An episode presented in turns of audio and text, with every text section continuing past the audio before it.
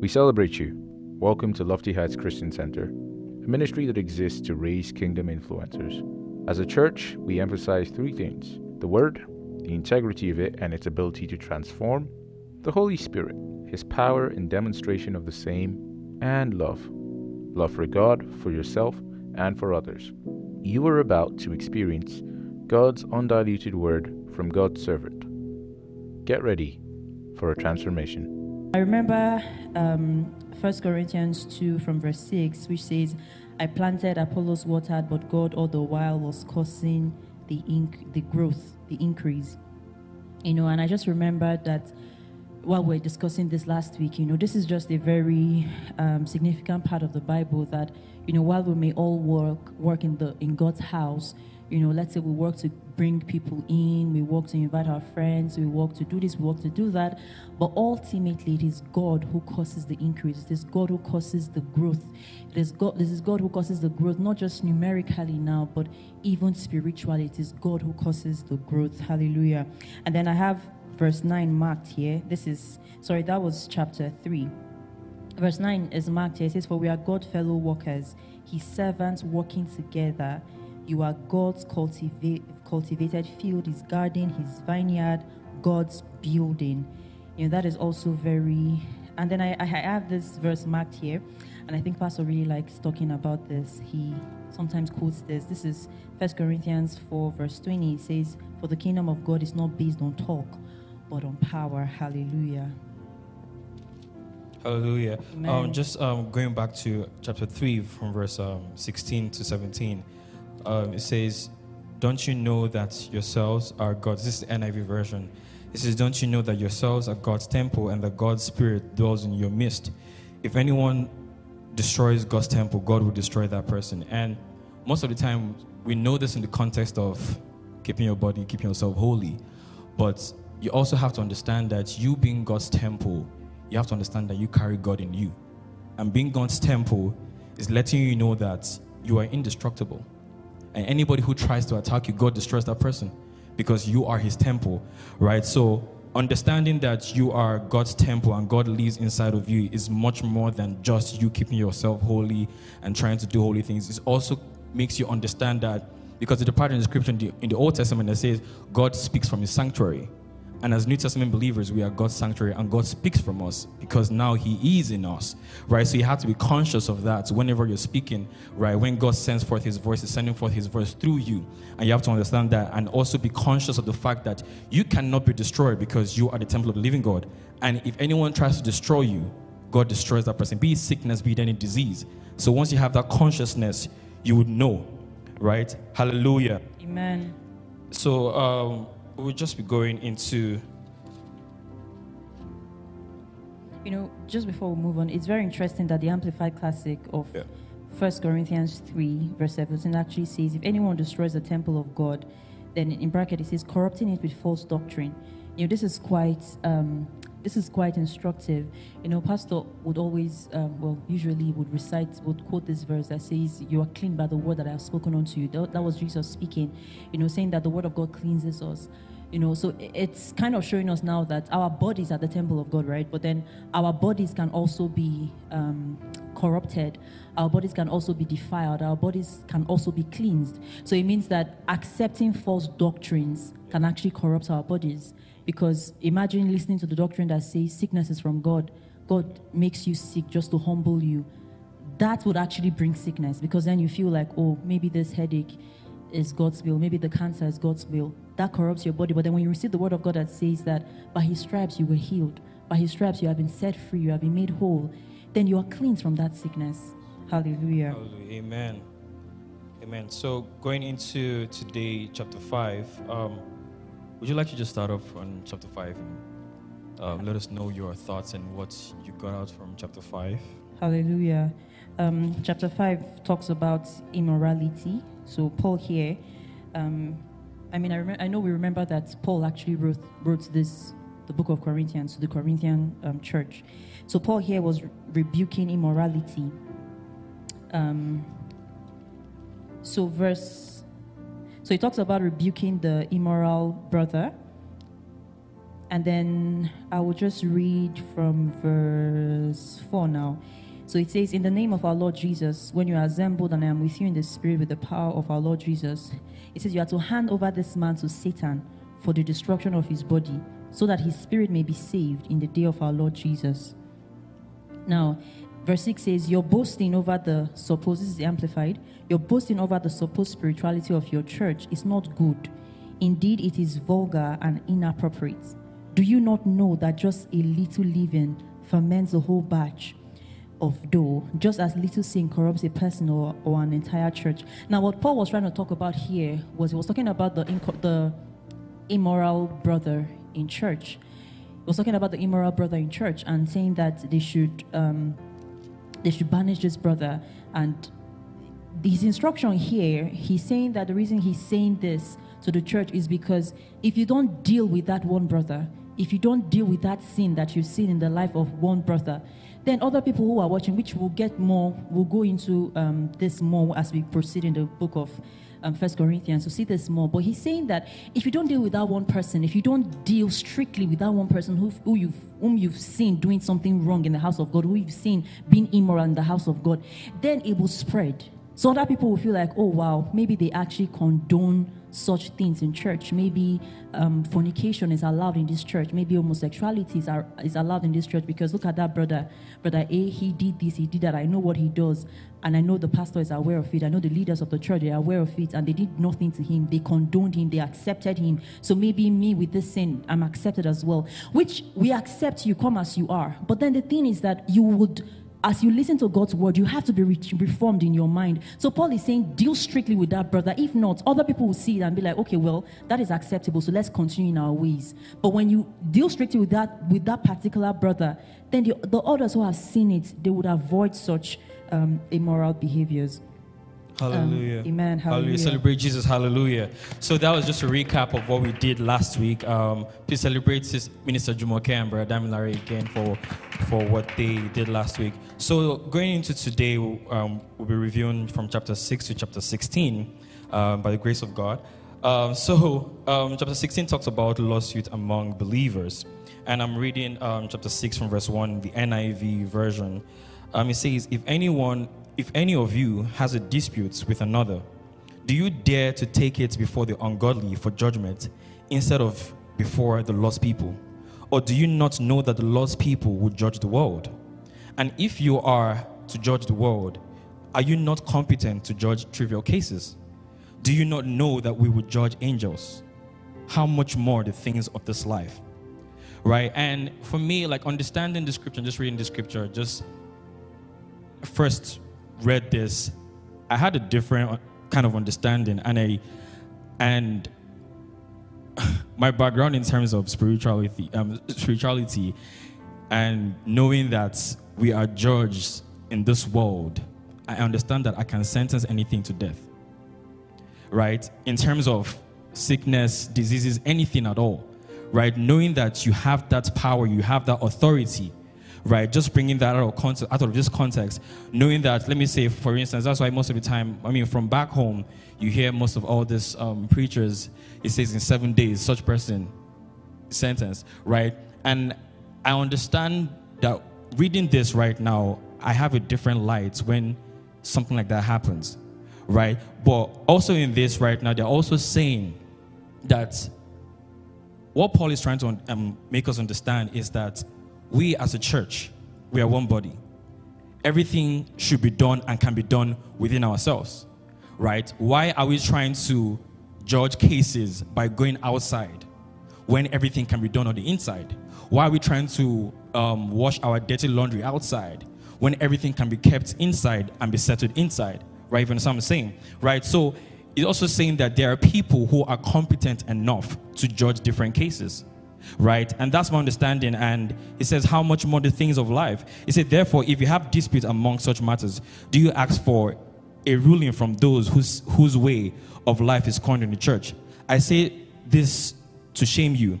Is it possible that there is nobody among you wise enough to judge a dispute between believers, but instead one brother takes another to court, and this in front of unbelievers?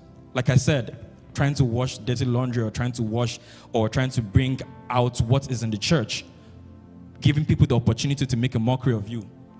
Right? So that's something that he's trying to um, um, make them understand here. Um, do you mind just shedding more light on that? Yes, thank you very much.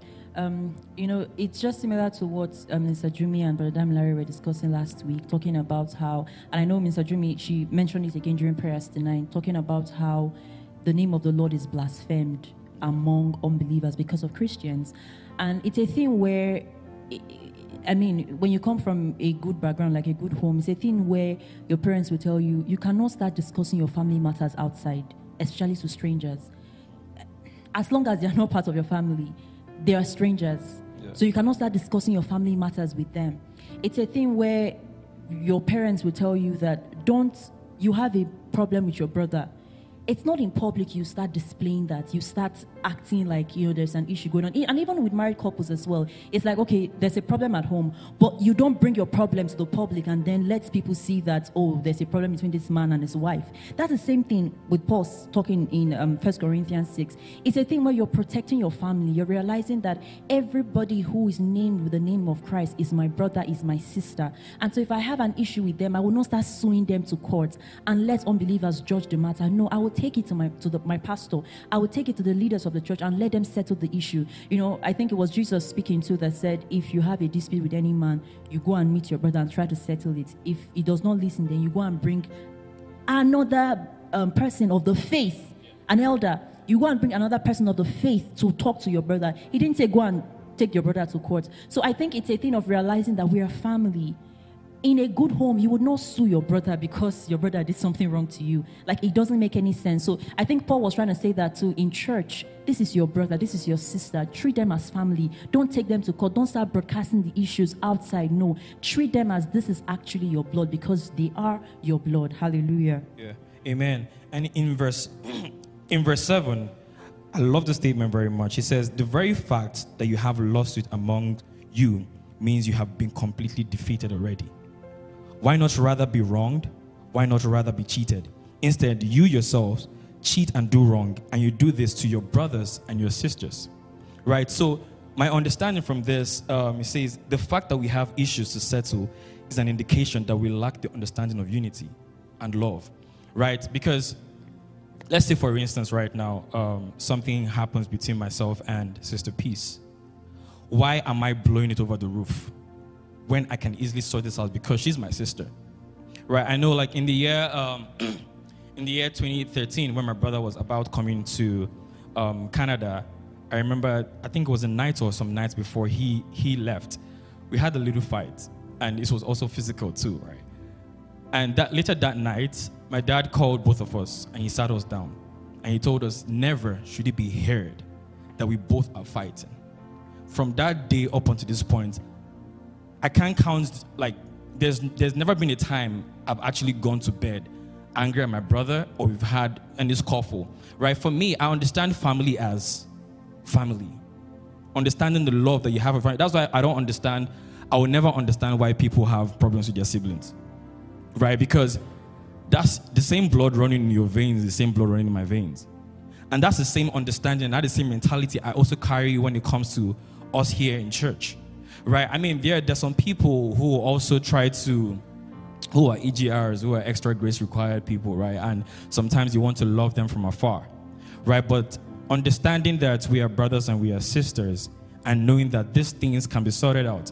There are also some people who don't want to sort things out, even while in the church, right? And you have to understand these people and you have to understand how to apply wisdom, right? So, my understanding in this um, in this verse saying that the fact that you already have lost it, the fact that you can go to that level, shows that you've already been defeated. It shows that you don't understand the true meaning of love and unity, right? The Bible says love covers the multitude of sins. Now, it doesn't mean that whatever the person did can just be thrown off. It's something that you talk about, right? And settle um, within yourselves, right? Hallelujah. Amen. And you know, I think that's why we always say family will always be family. And then yeah. when you, when I usually when I see um, like, if I know like okay these people are siblings and they're fighting, one thing I say, but it's your brother, yeah. but it's your sister. Family will always be family. You know. Hallelujah. Hallelujah. Amen. Um, And I, I think just going off of that as well, um, I like um, what Paul says in verse 9, you know, also talking about how that, oh, the fact that you, you know, have lawsuits amongst you, it means you are already defeated. Then he says something, you know, and before I read this, it's something that I really like because, um, okay, I'll just read it first. verse 9, it says, Do you not know that the unrighteous, I'm reading the Amplified, do you not know that the unrighteous will not inherit or have any share in the kingdom of God? Do not be deceived. Neither the sexually immoral, nor idolaters, nor adulter- adulterers, nor effeminate by perversion, nor those who, who participate in homosexuality, nor thieves, nor the greedy, nor the drunkards, nor revilers, whose words are used as weapons, wow, to abuse, insult, humiliate, intimidate, or slander, nor swindlers will inherit or have any share in the kingdom of God. Then he says something very important in verse 11. He says, And such were some of you before you believed, but you were washed by the atoning sacrifice of Christ. You were sanctified, set apart for God, and made holy. You were justified, declared free of guilt in the name of the Lord Jesus Christ, and in the Holy Spirit of our God, the source of the believer's new life and changed behavior the source of the believer's new life and change behavior. I like what Paul says here. He says, Don't you know that the unrighteous, people who practice sexual, sexual immorality, the, homosexu- the homosexuals, the adulterers, the idolaters, don't you know that these people will not inherit the kingdom of God? Then he says something. He says, But you are not, you are not like that. Now, these are people whom he has said that the level of immorality that is in your midst, it is great. But then he said something. He says, But you are not like that. You have been washed. So, in other words, Paul is trying to tell them that you are acting this way, but your true nature is not like that. You have been washed. The Lord has, Jesus has washed you from your sins. You are still practicing these things, but you are not like that. You have a new nature. Now, why are you acting contrary to your nature? That is what, why, what Paul is telling them here. So it means that when we see a believer in church who is going astray, who is doing wrong things, who is um, not acting in conformity with you know what God has, the way God has called us to act, we tell them, but you are not like this. You are malfunctioning now. You are not like this. This is who you are. God has made you to be this way. Because you see, it says the unrighteous, but then he calls us righteous. In Romans, it says we are, the, we are righteous. God has made us righteous because we believe in Jesus. We are righteous. We are righteous people. There is a life of righteousness. There is a path of righteousness. There is a manner in which the righteous should walk. It's not a thing of, oh, I'm righteous now. I have to start forcing myself. It's an innate nature. It's like I'm a human now. I won't start barking. So if you see me barking, you correct me and say, peace. You are human. You don't bark. If you see me crawling, you will correct me and say, Peace, you are an adult. You need to walk on your feet. That's the same way with the sexually immoral brother. That is the same way with the brother that we see that is going astray. We tell them, You are not like this. You are not like this. You have a character. It is in you. It is in you to act right. That is what we tell them. And I just like how, you know, Paul really explained this to the Corinthian church. Hallelujah. Hallelujah. Celebrate Jesus. Hallelujah. I like the way you put that, where you say, when you see someone not acting their way, it's like they're malfunctioning, right? And you have to bring them to order and, and let them know this way you're acting is not our true nature. That's not the way we should act. That's not the way we act, right? So you have to come correct. Hallelujah. And going to verse um, 12, it says, now the NIV version, it says, I have the right to do anything you say, but not everything is beneficial. I have the right to do anything, but I will not be mastered by anything. You save food for the stomach and the stomach for food, and God will destroy them both. The body, however, is not meant for sexual immorality, but for the Lord, and the Lord for the body. By His power, God raised the Lord from the dead, and He will raise us also. Do you not know that your bodies are members of Christ Himself? Shall I then take the members of Christ and unite them with a prostitute? I mean, like we've had in the past where people ask questions about, oh, um, listening to secular music and all of that, and then Pastor has said severally, um, referencing this, this scripture, that yeah, you say you have the right to do anything, everything, but not, not everything is beneficial, right? Would you rather be high in the spirit, like alcohol spirit, or be high in the Holy Spirit? Choose which is beneficial, right?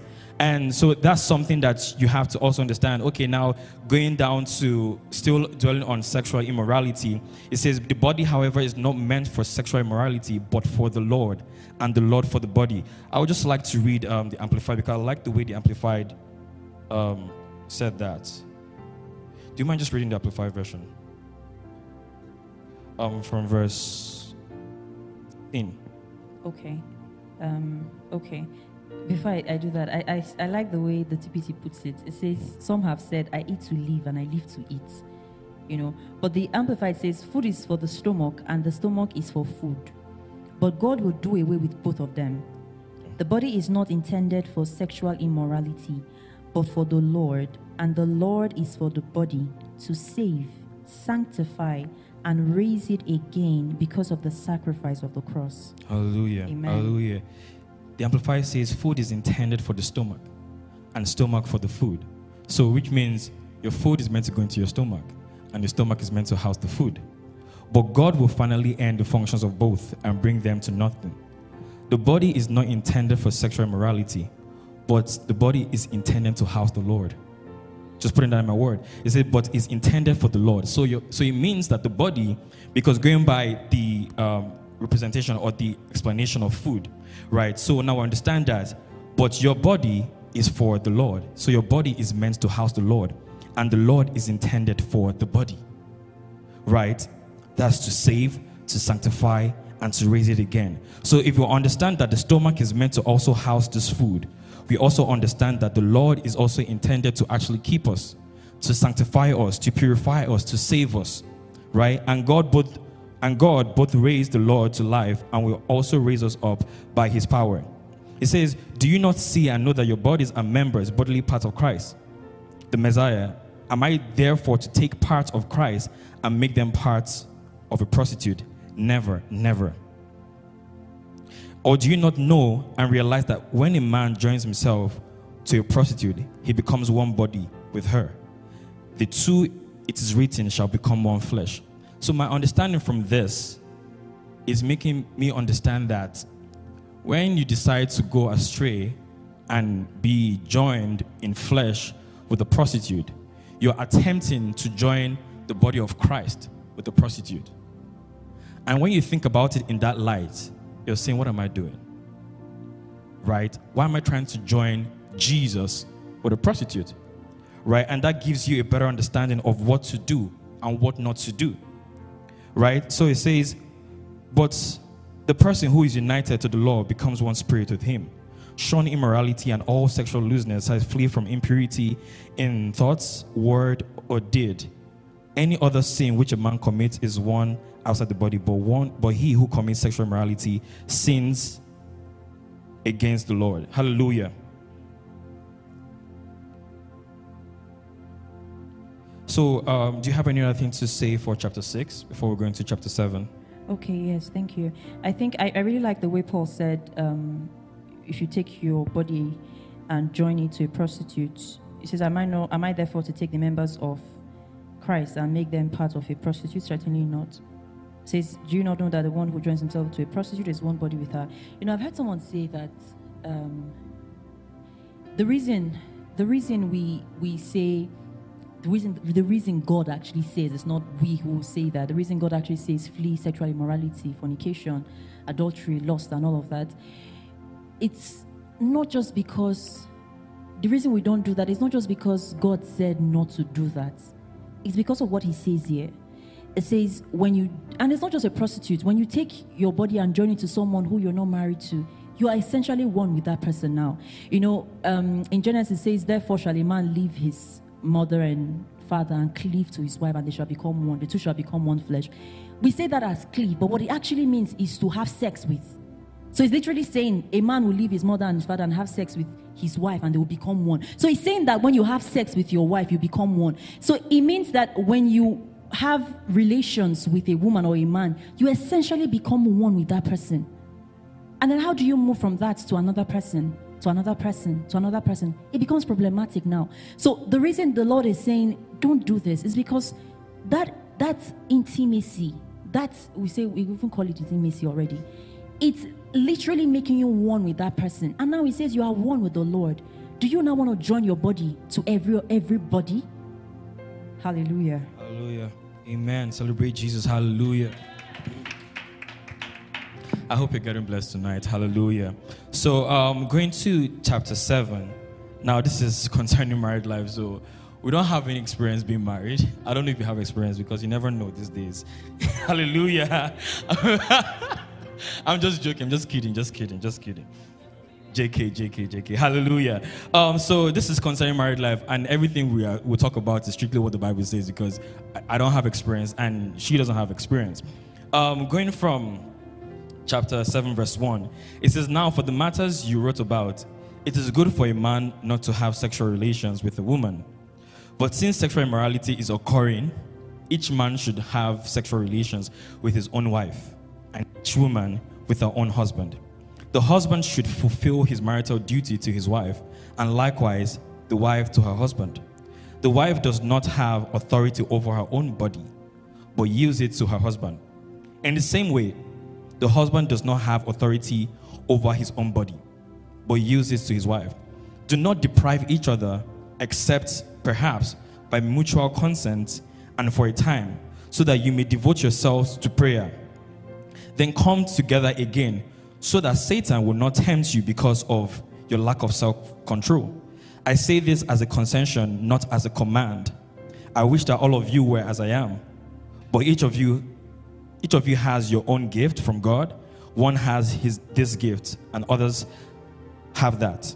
Now, this my understanding from this is just letting us know that um, from a book I read, um, um, Relationship Goals, many of you may know the book right? It talks about how God Himself is the one that created marriage. He understands the inner workings of marriage. Whether we like it or not, He created sex. And it was for a purpose, and that's for marriage.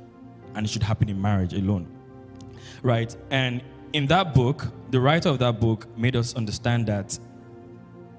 And from also from this scripture, we understand that marriage is, his, he puts it as marriage is a sex container right? And it should be done there.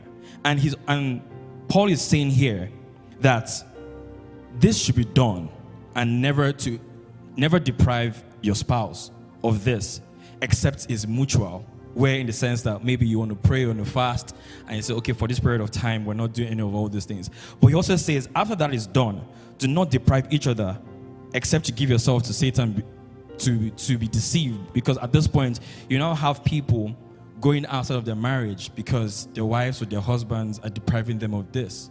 It says you don't have authority over your own body. And the husband also doesn't have authority over his own body because you guys are, are one now.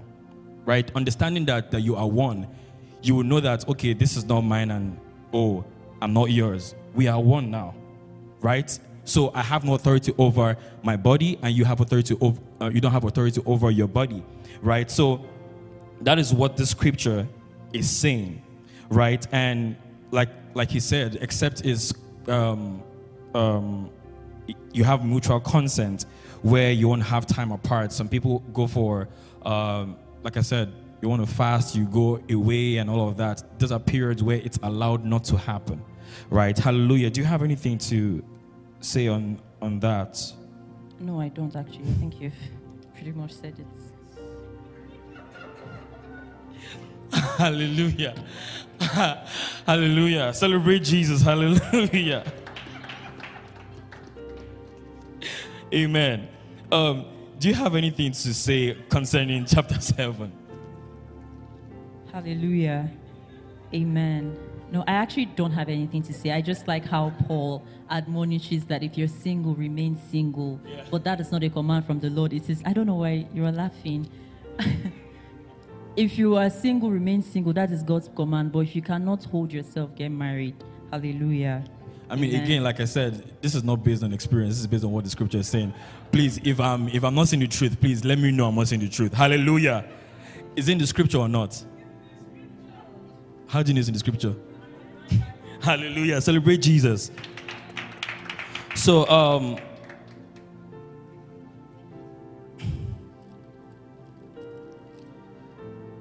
Do you want to go into chapter 8? Sure. So, um, chapter 8 from verse 9. Okay. From verse 9, it says, the Amplified, only be careful that this liberty of yours. So now it talks, it's talking about um, liberty, talking about food sacrificed to idols. It says that um, when we read from verse 1, it says, Now about food sacrificed to idols, we know that we all have knowledge concerning this. Knowledge alone makes people self righteous, makes people self righteously arrogant. But love that unselfishly seeks the best for others builds up and encourages others to grow in wisdom. Now, here it was, it was Paul was talking to the Corinthian church that um, when you eat, it says in verse 4 says, in this matter then of eating of food offered to idols. So he was talking about food offered to idols and eating food that are offered to idols. So he says, We know that an idol is nothing in the world, it has no real existence, and there is no God but one. Now he's saying that if you see, if you find food offered to idol, he's saying you can eat it, right? Give glory to God and eat it because the idol is nothing. The idol can't do you anything. You there is only one God who has power, and that God is in us.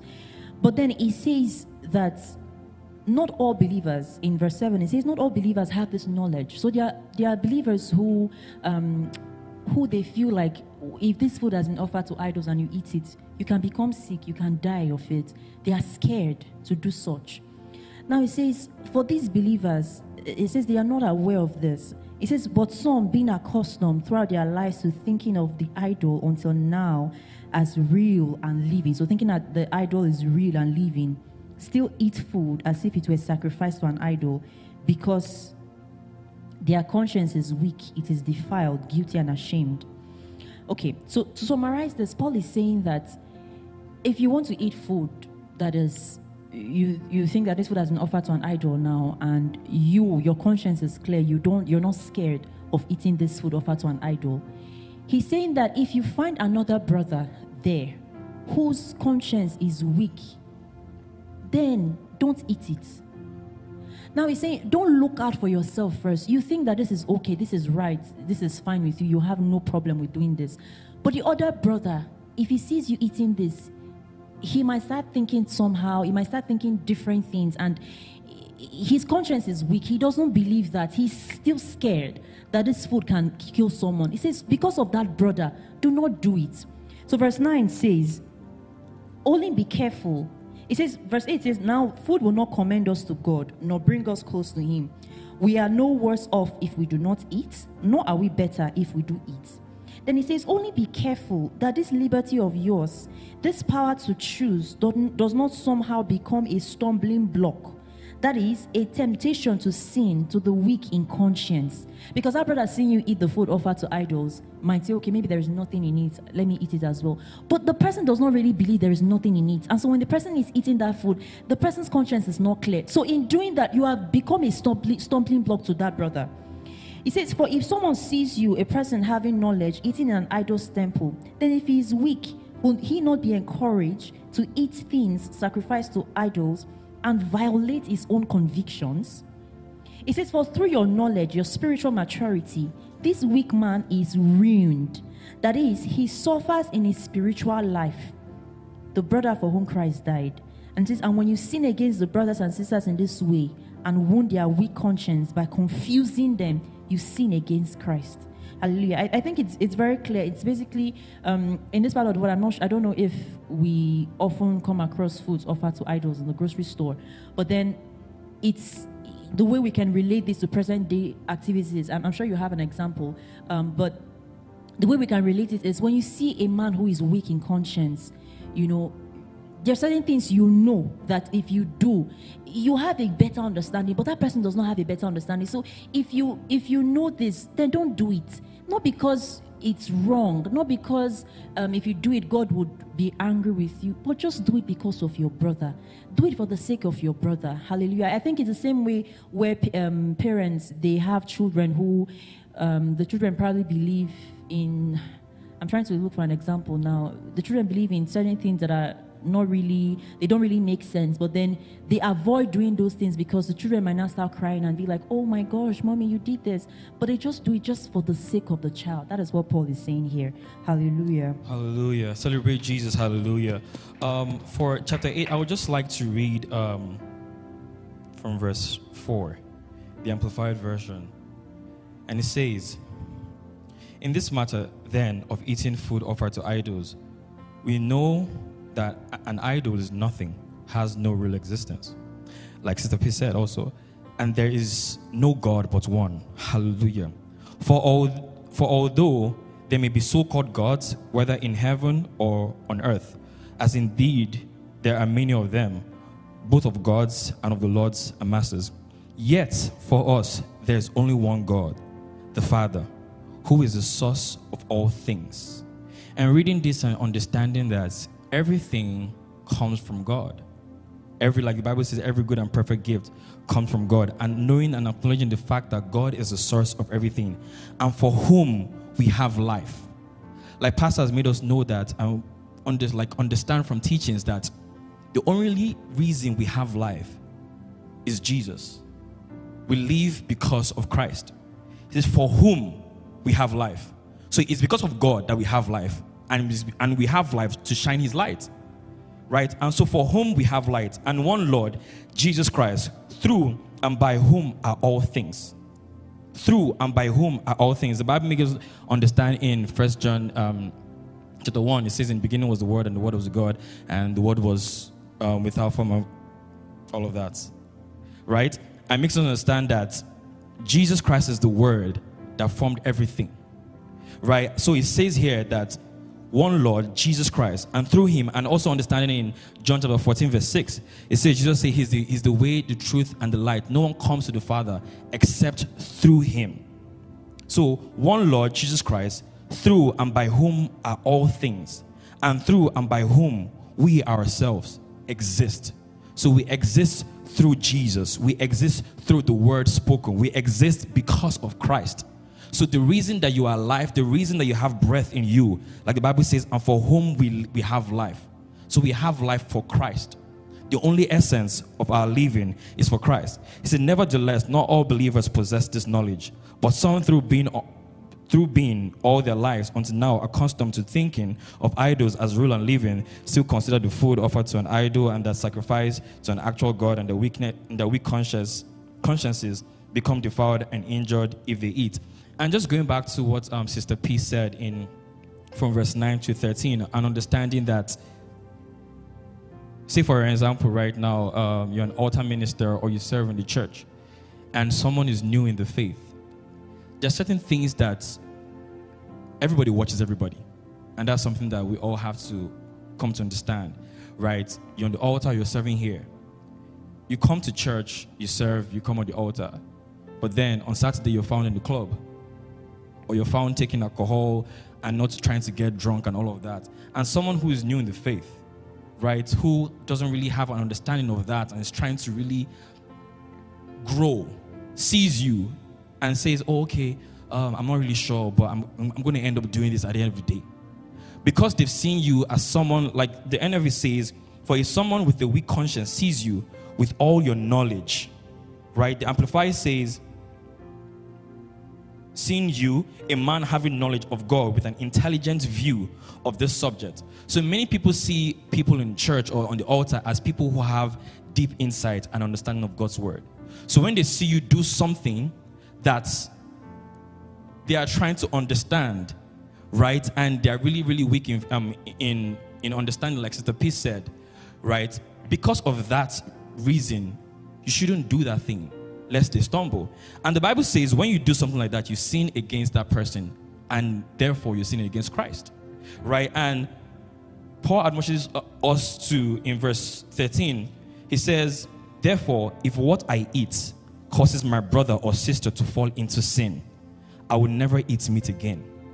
So if what you do is causing someone else to fall, is causing someone else to stumble, you have to choose never to do that again right? It says, I will never eat meat again so that I will not cause them to fall. Hallelujah.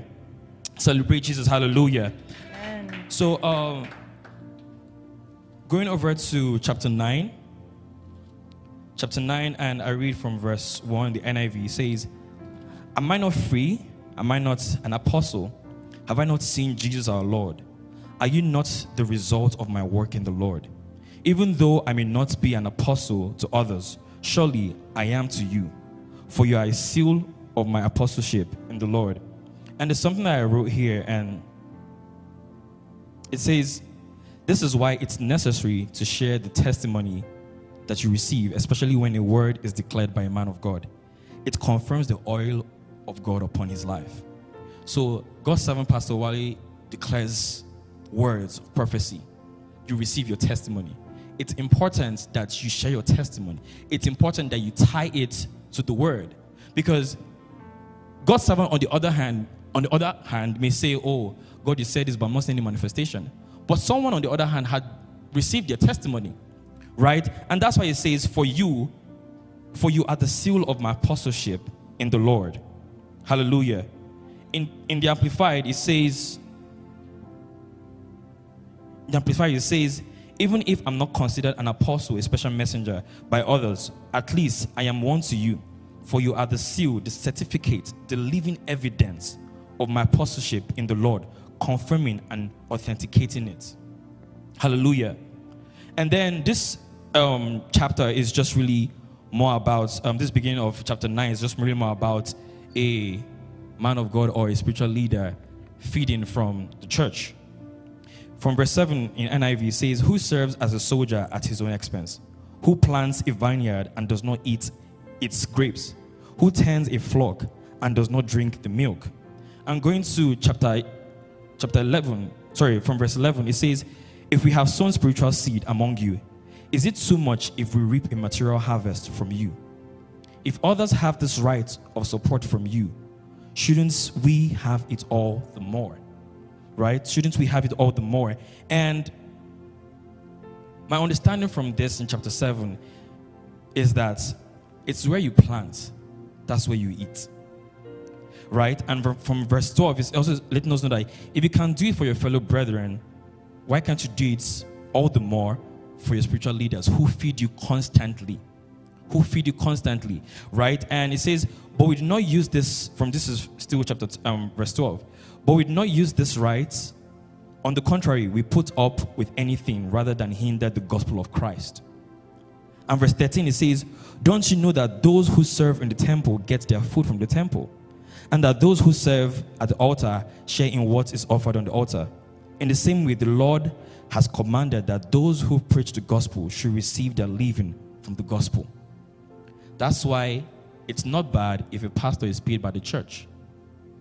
Right? So many many people may feel like, oh, um, the pastor is eating church money and all of that and all.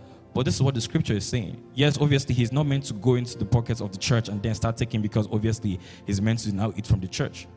Right? It has to be done orderly. Right? But then he's letting us understand that this is your life, this is your life. So you can and you should also feed from this place. I don't know if you want to shed um, light on that. Amen. Amen. You know, it makes me think about like, um, which you know, Pastor has said this so many times that his desire is to focus squarely on ministry, and he said something that um, the times that he was on um, paternity leave that. And when we had the whole COVID incident, and then we had to move into the basement, those were times where, you know, the ministry really benefited from his attention to the word. Don't we want that? Don't we love that? You know, but that's something that if he says tomorrow, okay, let me give my attention to the church, it's not just to the ministry now. The ministry is not just it's not just the minute the building now, it's the people. So if he gives his attention to the people, then it makes no sense for someone to say, oh, this pastor is feeding from church. No, he's like he's giving his all, he's pouring his all into the ministry, into the church, into the people. And so I think that's what Paul was, was saying that it is only right that we as a church, the members, take care of their pastor because he's taking care of them, he's feeding them. Hallelujah. Hallelujah. Amen. And just going over to um, verse 19, it says, Though I am free and belong to no one, I have made myself a slave to everyone to win as many as possible. And reading this, I, I was able to go back to when Pastor was talking about um, the person he just re- reconnected with, who um, people from a particular church, whenever he gave up, like he gave an excuse of not wanting to come to church, oh, I don't have clothes, they bought clothes for him. Oh, um, my clothes are not ironed. They came and they ironed his clothes. They came and washed his clothes. And this is what he's also saying here is though I am free and belong to no one, I have made myself a slave to everyone to win as many as possible. Going all out for souls, going all out for people. That's why you have people here in church who pay Ubers for people to be in church, who buy, as a church, we buy groceries for people. And we do this not because we pride ourselves in that. God has given us the privilege to do that, but also to let them know that this is a family and we are to care for you. And understanding that this makes people know that indeed this is a family and it makes them want to draw closer to you. Like now, um, that story of Pastor referencing the person he reconnected with, now that person is now in Christ and is sold out to God. So, what happened if these people didn't sell themselves to this person and slave for this person? What would have happened to that soul? Right? And verse 20 says, To the Jews, I became like a Jew to win the Jews. To those under the law, I became like under like one under the law, though I myself am not under the law, so as to win those under the law. That's why I mean, several times we've heard um, stories of how pastor went to um, he was downtown for evangelism and he went to um, where people were smoking and then they tried putting it off and said, "Oh no, no, no, don't do that. Oh, go on, keep smoking." Right? And that's in light of this also. To the Jews, I became a Jew to win the Jews, and to the un, and to those under the law, I became like one under the law. Right? So we don't we should not segregate. We should not look down upon because now we are saved, and then those who are in the world, we just, oh, I'm not trying to associate with you or anything. Right? So you must always have to learn to bring yourself to a level where you communicate with them and communicate with people that have a particular understanding. So they understand you that you understand them. Hallelujah. Do you want to shed light on that? Amen. Amen. Um, just before I, I move there, I like what Paul said in verse 16 when he says, Okay. If I merely preach the gospel, I have nothing to boast about. Yeah. This is why I'm compelled, that is absolutely obligated to do it. You know, it, it's just so profound. And I mean, some of us might, you know, say, oh, right now I'm not preaching the gospel like in church. You're not preaching in church. But it, it just opens my eyes to see that service is not when I feel like, when I don't feel like. It's like an obligation. You have to do it. You have to preach the gospel. And every one of us has been commissioned to preach the gospel. You might not sit, stand up here, rather, to preach the gospel, but on the streets, in your workplace, in your school, you're obligated to preach the gospel. And you know what Paul, you know, said in the latter verses, verses from verse 20, saying that to the Jews I became as a Jew, so that I may win Jews for Christ. To men under the law, I became like someone under the law just to win them. You know, it, it makes me see clearly that this work of Christianity is a very humble work. You know, as you were saying just now that um, because I made myself a slave to everyone, it just made me remember how, you know, back home, I see people who work in high places. But I mean, they, these people, they are, they are wealthy. But then they, they, you see them coming to sweep church, clean church, and then you feel like, oh, these ones, maybe they are the peasants. But they are not, oh. So it's like this walk of Christianity, it's, it's, what's the word now? It's, it's a walk where when you work, you, when you, you cannot walk the walk of Christianity without being humble, without looking for the other person first. You know, in popular culture, we say, do you first. And it sounds right to the, to the mind, do you first. Seek after your own good first, do you first. But what God actually says is, look out for the other person first before you. And, you know, he's saying, look out for the other person because Christ is looking out, for you. Hallelujah. He says, so the Jews I became as a Jew. You know, when I when I did my youth service in this was in 2017, I served in a very, very funny place where they did not. Sister Tenny is laughing because that's her village. I served, yes, I served in a village. Um, I served in a place where they did not have borehole. They did not have borehole. They didn't have tap water. Okay, I shouldn't continue. Okay. that's the kind of place I served. And the people there felt like if you wear trousers, you are a prostitute. That was their belief. And I didn't know. Like I was coming out of private university, you know, all the makeup, the nails, the hair, trousers, heels. And I would usually go weekends to preach to these people, and they were speaking their foreign language. I would not understand. You know, when I tried to talk with them in my trousers, and it's not like it was indecent. decent. When I tried to talk to them, they won't listen to me. They were speaking Yoruba. I had to, you know, ask the other people, what are they saying? And that was when I found out that these people were calling me prostitute. They were calling me a prostitute because I was wearing trousers. So I didn't, that thing touched me like, but this is not, this is not indecent. I had to change. I had to literally start wearing skirts and not the kind of skirt that was on my knee. Below my knee, I had to start tying my hair, taking off the makeup, just so that these people would listen to me. And when I did that, they were more receptive. Then the market women would listen to me, they would laugh with me, and they would be like, ah, my Pekin, you know, they would listen to me. But before, they couldn't. That's what Paul is saying here. That to the Jew, I became like a Jew. There is no, what do you want to do? Say, what? It's their loss. I'm trying to preach the gospel to them. If you don't receive the message, you're going to be damned. That's not the mindset, which is true. If they don't receive the message, it's their, it's for their, it's their loss. But that is not the mindset that Paul wants us to have. He wants us to have the mindset that if this person feels offended by you wearing trousers, what's the big deal? Why not just wear skirts? If they feel offended by you wearing skirts, why not tie a wrapper? Just so you can win that person over. What is more important to prove that you are right or to win that soul over for God?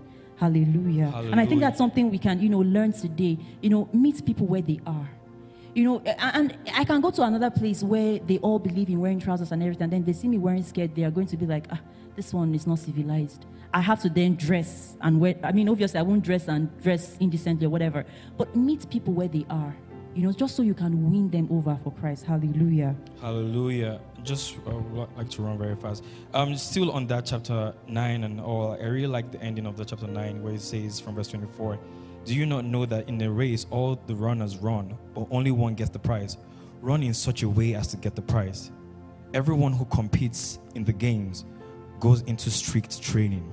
They do it to get a crown that will not last, but we do it to get a crown that will last forever. Hallelujah. Therefore, I do not run like someone running aimlessly. I do not fight like a boxer beating the air. No, I strike a blow to my body and make it my slave so that after I have preached to others, I myself will not be disqualified for the prize. So, making you understand that whatever you preach to others, you also have to put yourself under that same preaching too, right? So you teach to people, oh, um, um, let me say, for instance, wouldn't you rather be filled with the Holy Spirit rather than be filled with alcoholic drink? But later on in the same weekend, you're going out to actually drink, right? So this is what he's also trying to say, right? But I strike a blow to my body and make it my slave.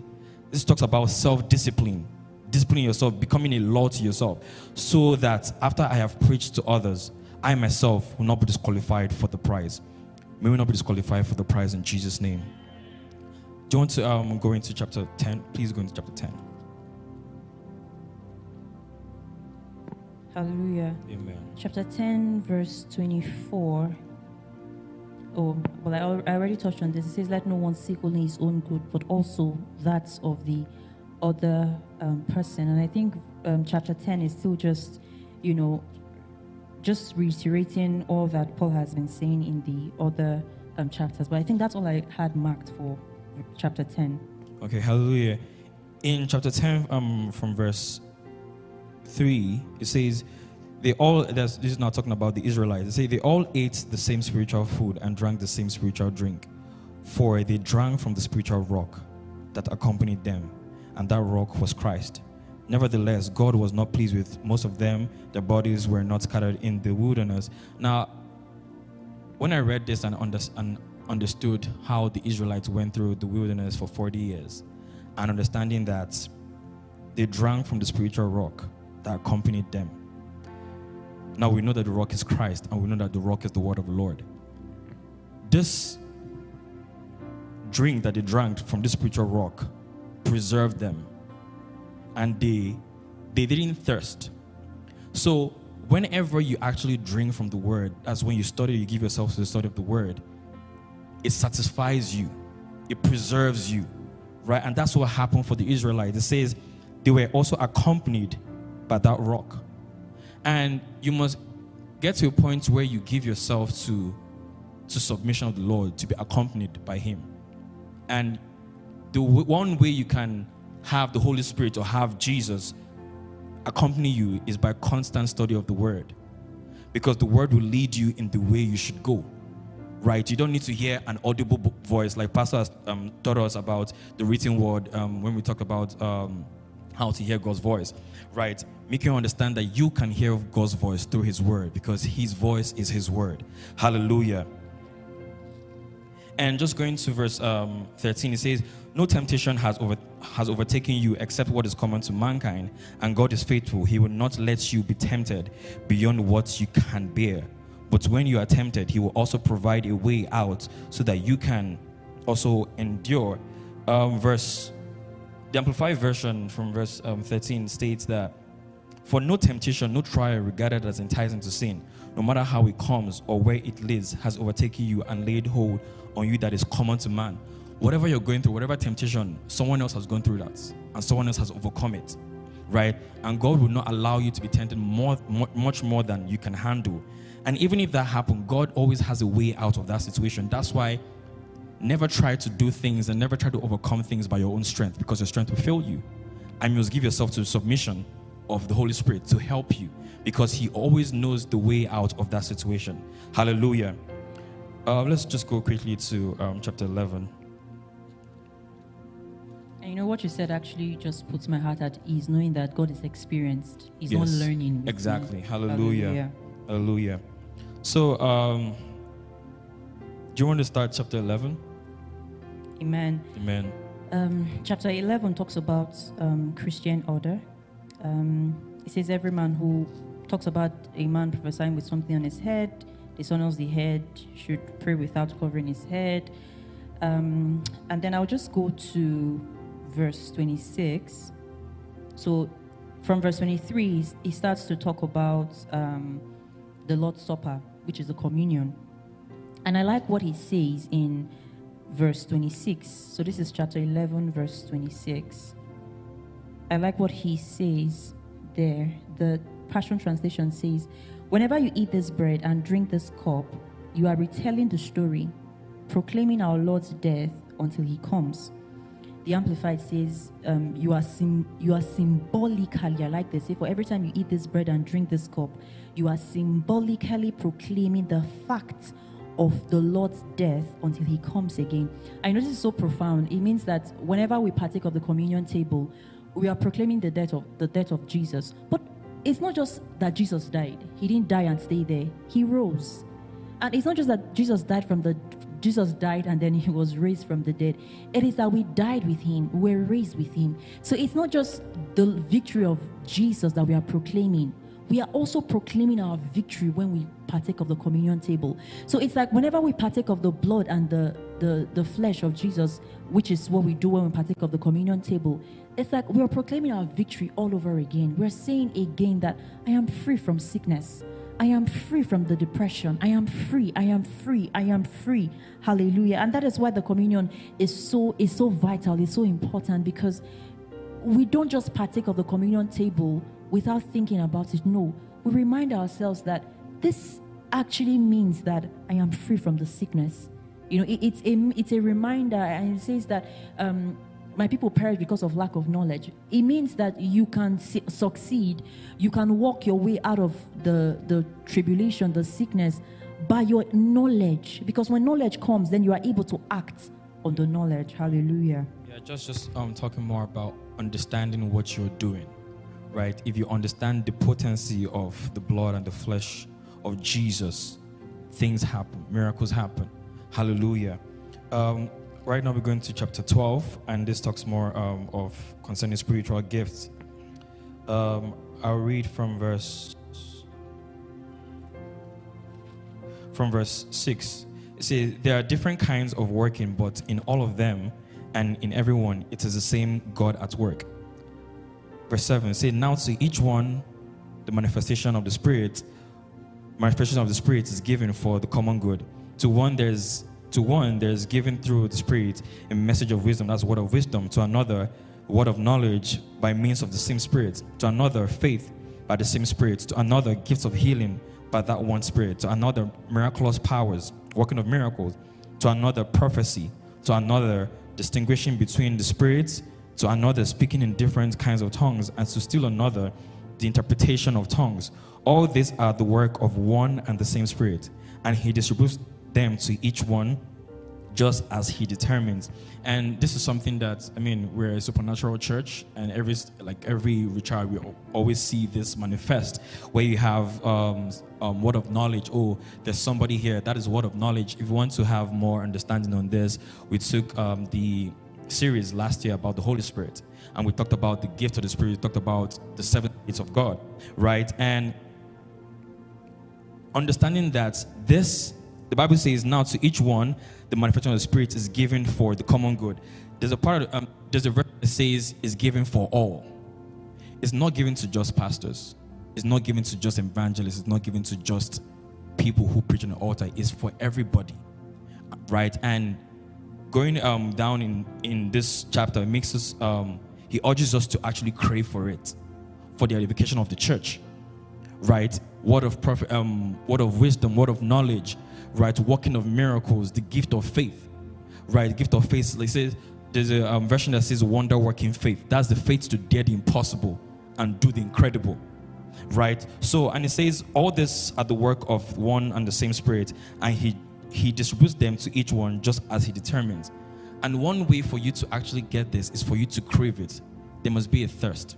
There must be a hunger, right? There must be a thirst. There must be a hunger. You must get to a point where it's like you know this is not just for pastors. This is also for me. And I can actually get this by just being thirsty for it. Hallelujah. Amen. Do you want to um, say anything about that? Um, the only thing I wanted to say is I just, when you were speaking, I just remembered how when Pastor took us that that was a recharge um, recharge series. Um, I just remember him saying that these gifts are for the church, are for other people. So it's to strengthen other people, other people in the faith, and they're not for personal uh, consumption. So while he was saying crave it, crave I don't know if maybe someone was thinking, I want this for myself. No, know, I remember Pastor saying that it's for other people, it's for the church, not for personal um, consumption. Hallelujah. Hallelujah. And verse um, 21 to um, verse 26 just talks about actually from verse 12 to 26 just talks about the body of Christ, how we are all members of this body and we are all important, right? And verse 21 says, The eye cannot say to the hand, I don't need you, and the hand cannot say to the feet, I don't need you.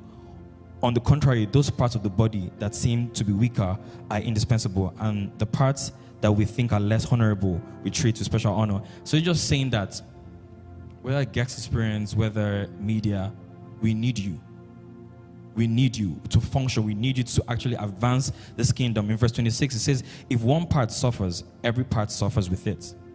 So let's say, for instance, media decides not to come to church. It would, it would show that the media is not in church.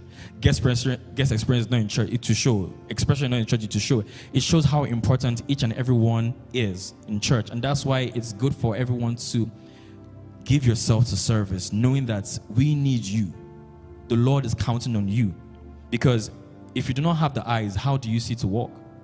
If you do not have the hand, how do you see to hold anything or feel anything? Right? Everyone is important, and we must actually have this understanding that if one part suffers, we all suffer. Hallelujah. Um, going into chapter 13, this talks about love, and um, from verse from verse 4, it talks about the characteristics of love. It says, Love is patience, and like we know love is first a noun before a verb. Love is a person, and that person is Jesus. Love is patient, which is says God is patient. Love is kind. It does not envy. It does not boast. It is not proud. It does not dishonor others. It is not self seeking. It is not easily angered. It keeps no record of wrongs. Love does not delight in evil, but rejoices with the truth. It always protects, always trusts, always hopes, always preserves love never fails. But where there are prophecies, um, they will see. So this talks about crisis of love, and you have to.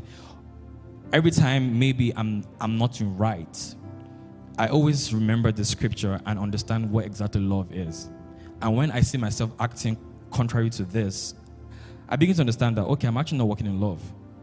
If I'm easily angered, I'm not acting in love. If you're someone who is you pride yourself in being, oh, you have temper issues, and you pride yourself in being so, you, anything can get you angry. Oh, that's how I am. That's not how you are. Like Sister Peace mentioned earlier, that if you act that way, you're malfunctioning, right?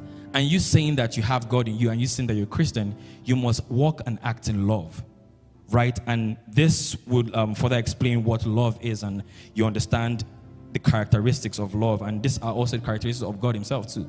And these are the same characteristics that you should have, right? So it says love actually never fails.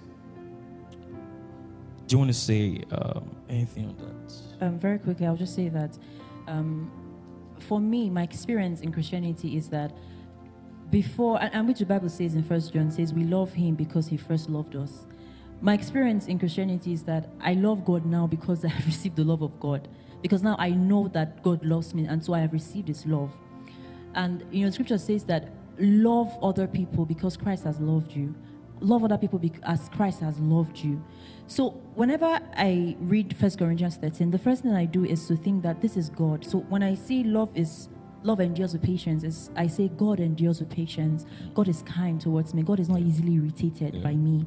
God is not easily angered by me. I say all these things first. Knowing that this is how much this is how God loves me, then I, I think and I remember that scripture says that the love of God in Romans the love of God has been shed abroad in our hearts. So it means that the love of God is in me. So if I have this love of God in me, it means that this is the way I would act. And you know, one thing I love so much about the Word of God is that the Word of God is not just it's not just by reading it, and so when you read it, you want to follow what it's saying. The Word of God makes a person. That's why God told Joshua, meditate on these things so that you would observe to do. He says, so that. So when you meditate on the word, the word makes you because the word is a person. The word of God, these words we are reading, they're not just mere letters. It's a person. The word of the, the it says every scripture is God breathed. It means that God has infused His life into His very words. So it means that if I want to learn how to walk in love, which has happened to me so many times, so many times when I feel like, oh, this is I'm not acting right now, I'm not walking in love, I just begin to meditate on First Corinthians 13. And literally, that helps me walk in love because when you give yourself to God's word, when you meditate on God's word, you become what the word of God says. And it is actually that simple. Hallelujah. And so that's everything I actually have to say for about First Corinthians 13. Hallelujah. Um, we'll just go quickly to um, chapter 14. It says from verse 1, it says, Follow the way of the Lord, follow the way of love, and eagerly desire gifts of the Spirit, especially prophecy for anyone who speaks in a tongue does not speak to, to people, but to God. Indeed, no one understands them. They utter mysteries by the Spirit. But the one who prophesies, this also talks about in um, Amplified, um, Amplified from verse 3, it says, But on the other hand, on the other hand, the one who prophesies, that's one who interprets the divine will and purpose in inspired preaching and teaching, that's also preaching and teaching the word speaks to men for their up, for their upbuilding and constructive spiritual progress and encouragement and consolation. He who speaks in a strange tongue edifies and improves himself. But he who prophesies, that is interpreting the divine will and purpose and teaching with inspiration, edifies and improves the church and promotes the growth in Christian wisdom, um, piety, holiness, and happiness. Right? So you don't come to church and, I mean, if pastor comes to church and all he's doing is just speaking in tongues, we're not going to understand what he's saying, right? If he's if, if he's trying to teach, let me say he goes into a scripture, and the next thing you're hearing is manda le prohoko dozupa hankata. You're like, what is this man saying? Right? And it doesn't make any sense. That's why it says, but the one who speaks, who prophesies, speaks to the people for their strengthening. That's why when you hear the word, when the word is being preached, you're strengthened, you're encouraged, you're comforted. That's why when you hear the word, sometimes you feel at peace. Maybe you come to church being so battered or feeling heartbroken, but then you hear a word in season and you're strengthened, you're encouraged. Hallelujah.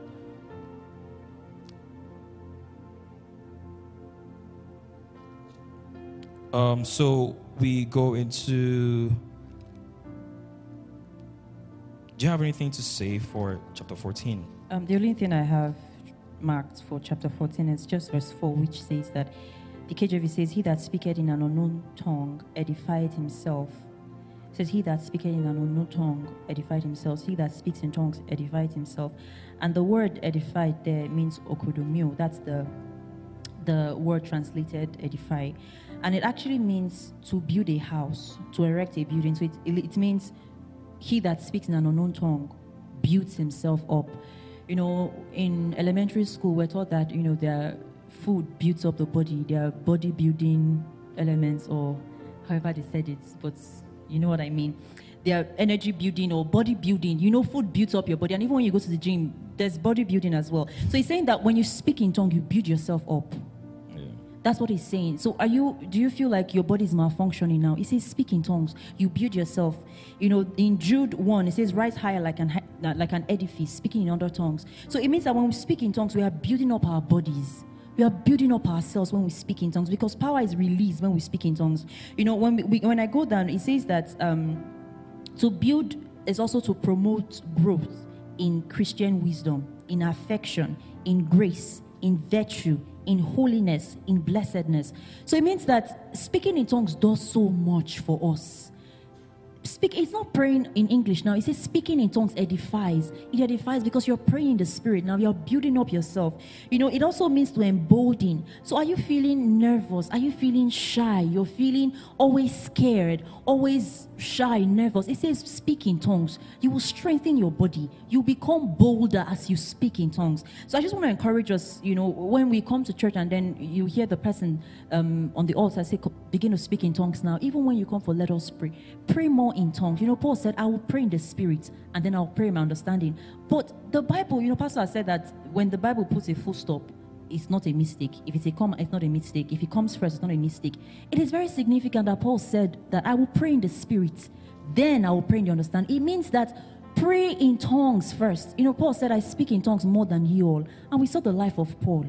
So, speak in tongues, you're having challenges in one aspect of, of your life or another with um, resisting, saying no to something, to sin or whatever. Speak in tongues more. Hallelujah. Hallelujah. And we're just going to um, celebrate Jesus. Hallelujah. Are you blessed tonight? Amen. Um, chapter 15 talks about the resurrection of Christ. And I really love from verse 9, it says, For I am the least of the apostles and do not even deserve to be called an apostle. This is Paul speaking, because I persecuted the church.